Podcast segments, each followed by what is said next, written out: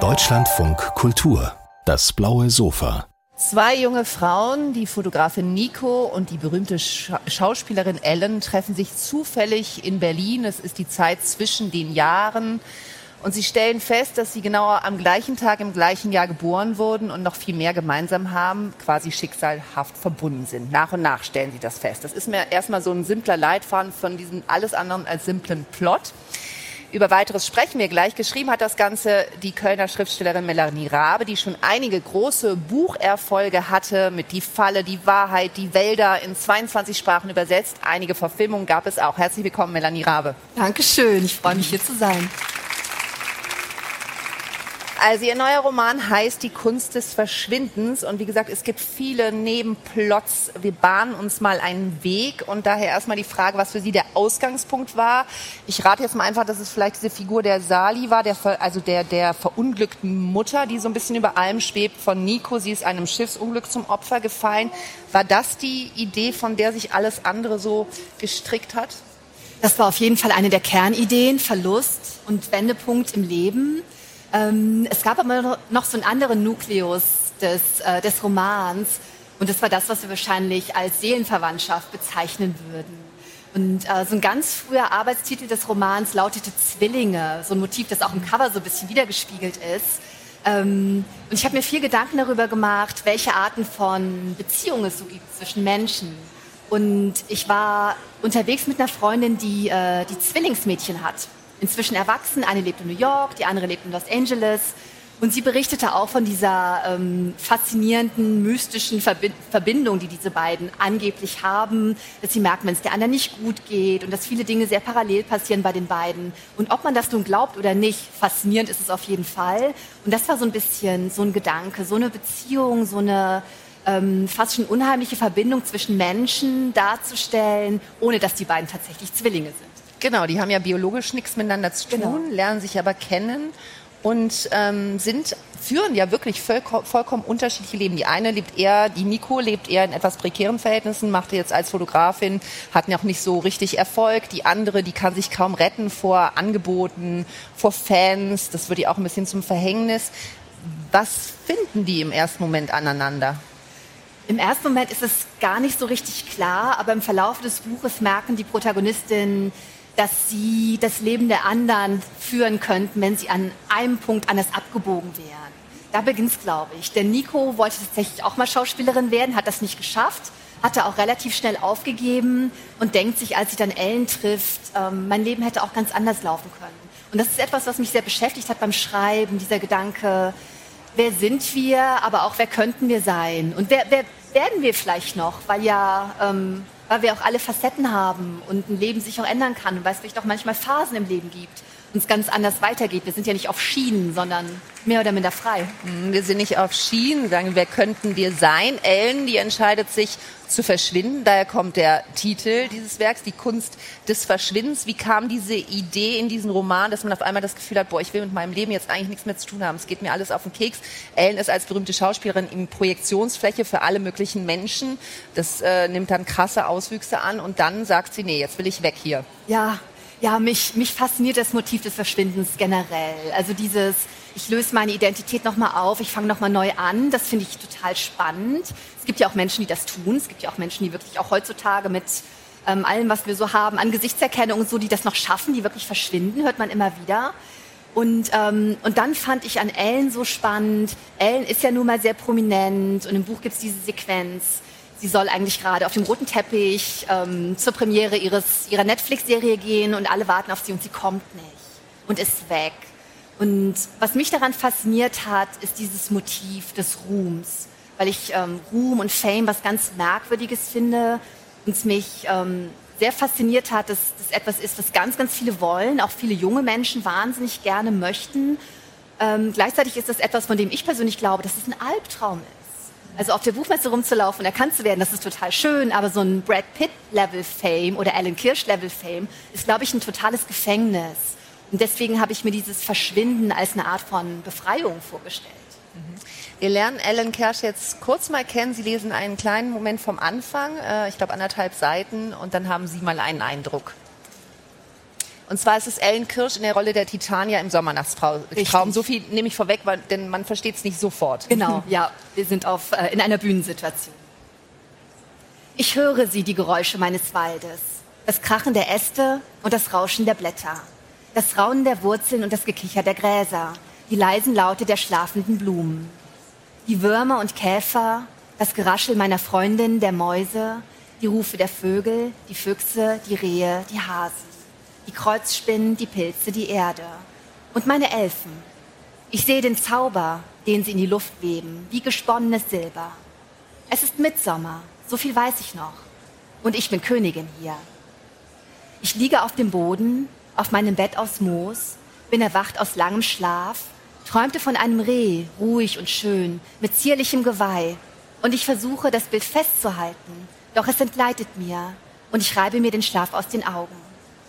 Ich erhebe mich und meine Elfen streichen mir mit kühlen Fingern über die Wangen und fahren mir durch das Haar. Von irgendwoher ruft mein Käuzchen und ich frage nach meinem König und sie springen kichernd davon. Etwas bricht durch meinen Wald. Ich höre ein Splittern und Krachen.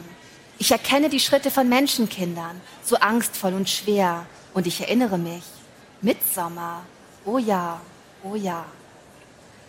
Der Wald wispert. Die Menschenkinder sind blind vor Furcht und Raserei. Die Elfen lachen leise. Und da ist etwas Dunkles in ihrem Gelächter. Eine Grausamkeit, die ich von ihnen nicht kenne, die sie sich in jeder anderen Nacht nicht anmerken ließen. Dann beginnen sie zu tanzen. Ich richte mich auf.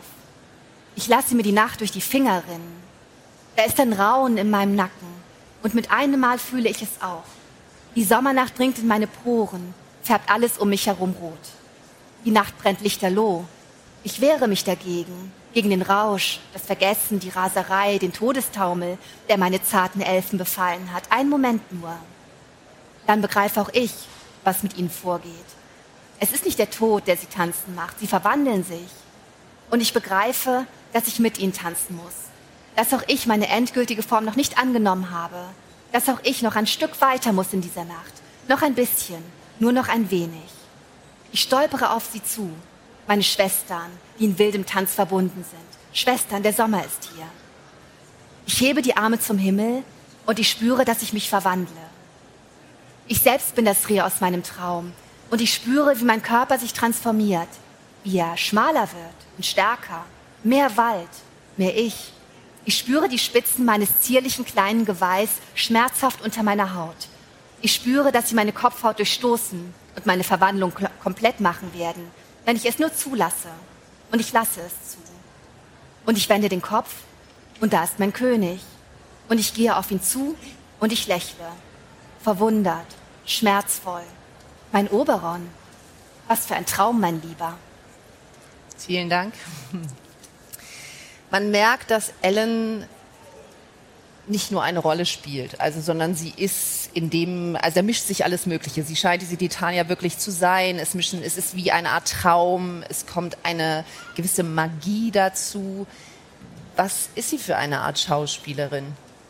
Ellen ist tatsächlich eine relativ extreme Art von Schauspielerin. Sie hat tatsächlich das magische Talent, sich so in Menschen oder Rollen einzufühlen, dass sie sich wirklich wahrhaftig verändert. Ich habe mir da tatsächlich ein kleines magisch-realistisches Element erlaubt. Also auch hier auf der Bühne, ähm, wenn ich es weitergelesen hätte, hätten wir festgestellt, die Premiere, die Derniere dieses Stücks endet gleich. Und, äh, und Ellen hat sich nicht nur vorgestellt, dass sie sich in ein Reh verwandelt und ihr so kleine Rehbockhörnchen wachsen, sondern es passiert tatsächlich. Und sie merkt, ich habe hier so kleine Wunden. Und, ähm, und sie reflektiert dann darüber, dass das okay ist, dass es zu ihr gehört, dass ich das nur besser unter Kontrolle bringen muss. Und wir merken, ah, das passiert ihr nicht zum ersten Mal. Also Ellen ist eine sehr extreme Figur und eine sehr extreme Schauspielerin. Diese Magie ist aber auch etwas, die an anderen Stellen wieder vorkommt, wenn sie eben mit Nico zusammentrifft. Nico hat das bisher noch nicht so erlebt, merkt, ist fasziniert aber davon. Sie treffen zum Beispiel einen Fuchs auf einem Spielplatz, wo sie nicht genau weiß, ist der jetzt wirklich da? Und es ist ihr auch etwas unheimlich. Aber allmählich ähm, ist sie davon auch begeistert und auch das ist etwas, was die dann verbindet, die beiden. Ne? Absolut, ja. Also ich habe mir da einige Freiheiten genommen und so ein bisschen Magie zugelassen. Ellen und Nico haben genau diese Verbindung, die man sonst vielleicht Zwilling nachsagen würde. Sie stellen manchmal fest, ähm, dass sie den gleichen Traum geträumt haben in der letzten Nacht wie die andere oder es passieren sehr ungewöhnliche Dinge, wenn die beiden zusammen unterwegs sind. Und ähm, ja, es ist, die begegnen sich in der magischen Zeit, in der Zeit zwischen den Jahren, zwischen Weihnachten und Silvester, wo eh irgendwie die Regeln so ein bisschen andere zu sein scheinen. Und mit den beiden ist auch irgendwie was. Also es, scheint Magie oder ähm, es scheinen Dinge möglich zu sein, die nicht unbedingt in der Realität möglich sind, wenn die beiden zusammen sind. Mhm. Als Kontrast zu dieser Magie ist aber die harte Realität, dass Nico einen Tumor im Kopf mit sich rumträgt, ja. den sie ähm, erstmal, von dem sie niemandem erzählt. Sie gibt ihm einen Namen, Kurt, Kurt. habe ich das Kurt, ja. genau. Ähm, und versucht es irgendwie zu verdrängen, aber es holt sie natürlich immer wieder ein. Wie kam dieser Tumor in den Roman? Oh, das, ähm, das Thema Tod und Krankheit ist eins, was mich sehr beschäftigt hat beim Schreiben. Und ich glaube, diese Mischung aus Schrecklichem und Schönem hat einfach damit zu tun, dass ich als Autorin sehr durchlässig bin für die Dinge, die gerade passieren in der Welt und um mich herum, in meinem Privatleben. Und ähm, ich habe mich da ein paar Dinge abgearbeitet. Und ich glaube, Die Kunst des Verschwindens ist ein helles Buch, ein Buch über Möglichkeiten und über Zwischenräume, die man so schlüpfen kann, in denen Dinge möglich sind, die in der Welt, die uns manchmal starr erscheinen, vielleicht ähm, nicht möglich scheinen. Aber es ist auch ein Buch über die harten Realitäten. Und ich habe mich irgendwie ähm, ganz persönlich so ein bisschen aus diesen harten Realitäten rausgeträumt an manchen Stellen.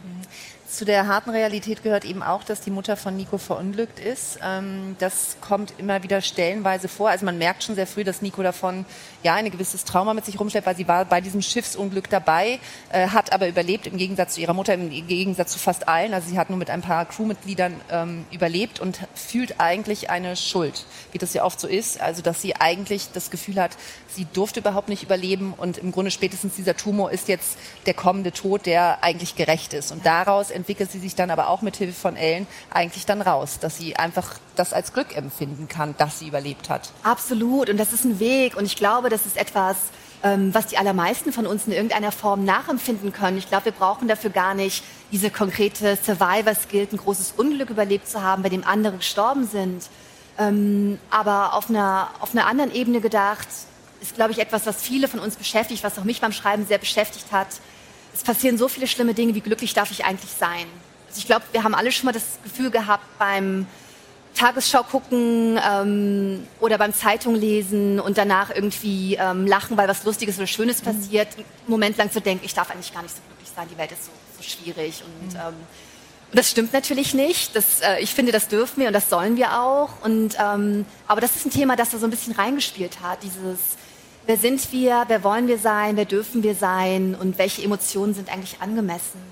Man bekommt eigentlich nur nebenbei mit, dass Sali, die Mutter von Nico, afrikanische Wurzeln hatte. Das mhm. spielt eigentlich keine Rolle und schwingt ja. nur so mit. Spielt es wirklich so gar keine Rolle für Nico? Ich glaube, ähm, es kommt so ein bisschen darauf an, wie man das Buch liest. Ich glaube, wenn, ähm, wenn schwarze Frauen wie ich das Buch lesen, erkennen sie an ein paar Stellen so ein paar Mikroaggressionen, ähm, die wir alle kennen. Ähm, für Nico spielt es, glaube ich, genauso eine große Rolle wie für mich. Ich bin eine schwarze Frau, das ist total präsent in meinem Leben und trotzdem denke ich, wenn ich einkaufen gehe, abends schlafen gehe, Freundinnen treffe oder hier sitze, nicht permanent, ich bin eine schwarze Frau, ich bin eine schwarze Frau, ich bin eine schwarze Frau, sondern wir haben halt alle Facetten. Und genauso ist es bei Nico auch. Oft kommt es ja auch eher durch die Reaktion der anderen wahrscheinlich. Und Sie haben in einem, Sie sind in Thüringen groß geworden ja. und ich habe mit großer Freude gelesen, dass Sie damals dort wenig Rassismus erfahren haben. Was sich aber dann offenbar im Laufe der Zeit, Sie sind jetzt inzwischen eine bekannte Autorin, Sie reisen viel rum, etwas geändert hat. Es hat sich geändert und ähm, ich habe nur acht Jahre in Thüringen gelebt. Ich war ein Kind und auf dem Dorf. Und ehrlicherweise ähm, glaube ich, dass so eine Dorfkindheit in einem 400-Seelendorf in Thüringen nicht viel anders war als in Hessen oder so. Ähm, ich war da sehr beschützt, aber ähm, ja, die Dinge nehmen da keinen guten Verlauf. Und ich beobachte das mit Sorge. Ich werde nächste Woche in Thüringen unterwegs sein und, ähm, und mache mir da viel Gedanken drüber. Wie locker kann ich sein? Wie sehr muss ich aufpassen? Das reißt immer mit. Wir hoffen alle, dass Sie so locker sein können wie hier und wünschen Ihnen ganz viel Erfolg für Ihre Lesereise und weiter viel Spaß auf der Buchmesse. Danke, dass Sie hier waren. Vielen Dank. Spaß gemacht.